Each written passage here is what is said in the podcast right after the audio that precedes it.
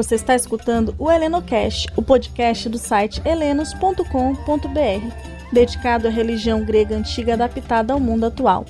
Criado em 2003, o site foi o primeiro a tratar do politeísmo grego no Brasil.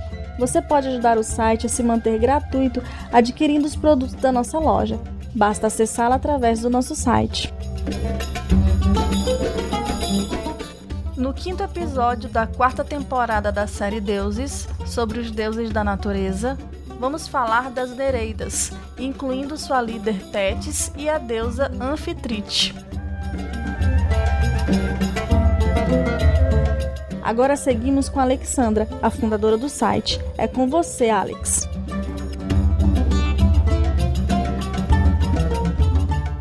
Heretelenos. As Nereidas são 50 ninfas marinhas, filhas de Nereu, o velho do mar, e da ninfa oceânica Doris. Elas recompensam, protegem e auxiliam os navegadores e pescadores. Individualmente representam várias facetas do mar, como a salmoura, a espuma, a areia, a rocha, as ondas, as correntes e até as várias habilidades dos marinheiros. As Nereidas habitam uma gruta prateada nas profundezas do mar Egeu. Na arte antiga, em pinturas, joias, relevos, mosaicos e estátuas, elas eram representadas como donzelas jovens e bonitas, às vezes com peixes nas mãos ou passeando com golfinhos, ou montando cavalos marinhos e outras criaturas do mar. Normalmente também apareciam agrupadas com tritões e outros seres em festas báquicas. Também era possível serem retratadas como metade mulher e metade peixe. A palavra neros, em grego, significa úmido ou molhado. As nereidas eram consideradas ninfas do mar Mediterrâneo, enquanto as naiades eram as ninfas das águas frescas e as oceânides eram ninfas do grande oceano.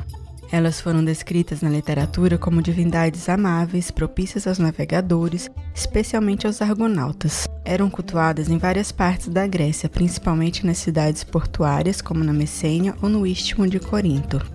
Pausanias relata também sobre um santuário na Síria. No site do Teói há dezenas de nomes de Nereidas com vários significados, como a navegadora, a cuidadora, a criadora, a das ondas, a dos cavalos, a calma, a do mar cinza, da praia, da salmoura, a que reúne, a amável, a de boa vitória, a do bom porto, a ilustre, a das pedras, a da areia, a poderosa, a da ilha, a do litoral, a da boa viagem, a da força de cavalos, a oracular, a que prevê e a infalível. Algumas das Nereidas mais conhecidas são Galateia, a da espuma branca de leite, que foi amada pelo ciclope Polifemo, Panopeia, a Nereida da paisagem marinha, Galene, a Nereida no mar calmo, e Psamate, a Nereida da areia, esposa de Proteu, o deus das focas. A líder das Nereidas é Tétis, e a Nereida Anfitrite é a rainha do mar, junto ao deus Poseidon. No episódio anterior, falamos da deusa Tétis, esposa do oceano. Aqui falamos da Tétis, deusa do mar e líder das 50 Nereidas. Ela possui o dom da profecia e o poder de mudar de forma quando quiser. Zeus e Poseidon quiseram ficar com ela, mas a deusa Temis disse que o filho de Tétis seria mais ilustre do que o pai. Por causa dessa profecia, Zeus a fez casar com um mortal, Peleu, com quem ela teve Aquiles. Outra versão diz que ela teria recusado Zeus por conta de ela ter sido criada por Hera. O nome de Tétis vem de termos gregos como Thesis, criação, e Tetê, cuidadora. No fundo do mar, onde habita com suas irmãs, ela recebeu o deus Dionísio quando ele fugia de Licurgo, e em gratidão o deus lhe presenteou com uma urna dourada. Quando Hefesto foi jogado do Olimpo, ele também foi recebido por Tétis. Para proteger seu filho Aquiles na guerra de Troia, Tétis pediu ajuda de vários deuses, como Hefesto e Dionísio, uma vez que ela já tinha dado refúgio a esses dois deuses no mar quando eles enfrentaram suas crises na juventude. Com relação a Peleu, há várias versões do mito. Em uma de Apolodoro, Quiro informa Peleu que ele deveria agarrar Tétis mesmo se ela se metamorfoseasse, e ele não a teria soltado até que ela assumisse sua própria forma. Em outra, de Filostrato, uma divindade marinha contou para Peleu sobre o amor dela por ele, e ele a reconheceu brincando com golfinhos e começou a evitar a presença dela por ser uma deusa. Mas ela o encorajou, lembrando-lhe do amor de Eos por Titônios, de Afrodite por Anquises, etc., e prometeu presenteá-lo com um filho mais ilustre do que qualquer mortal. Segundo Homero, no casamento de Peleu estavam presentes todos os deuses. A deusa criou Aquiles com muito amor e carinho. Zeus era grato a Tétis e lhe concedia todos os favores, pois quando ele foi ameaçado por outros deuses, foi ela que chamou Briareus e Ageon para ajudá-lo.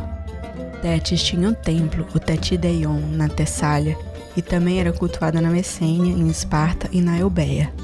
Um dos seus epítetos era Argiropesa, a de pés prateados, e outro era Alosidne, a nascida do mar, o epíteto que também é da deusa Anfitrite.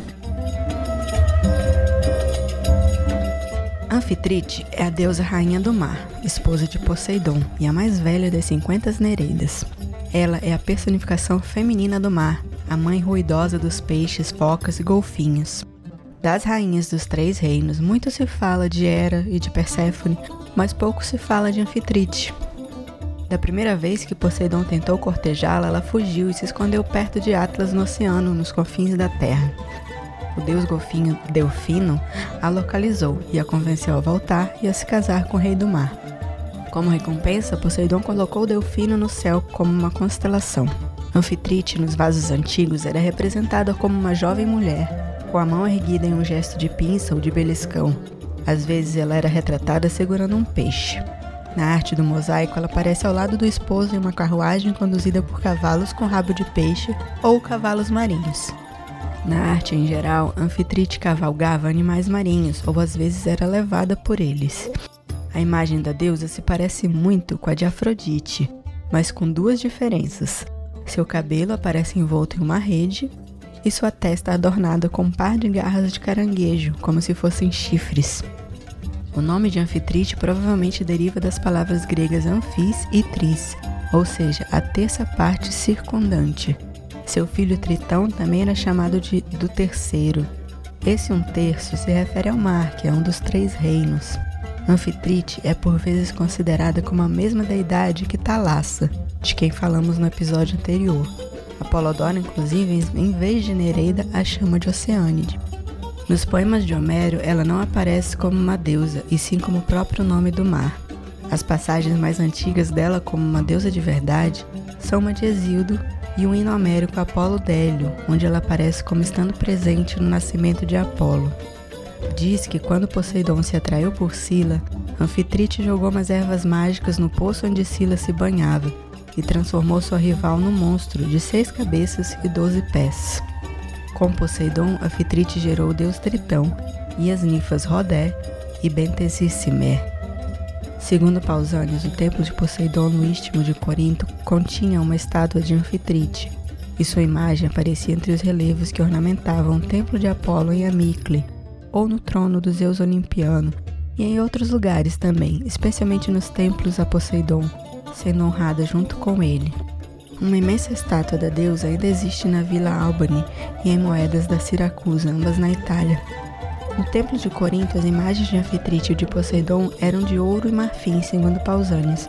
Ele também relata que em Olímpia há numerosas espalhadas estátuas de Anfitrite, Poseidon e Hestia.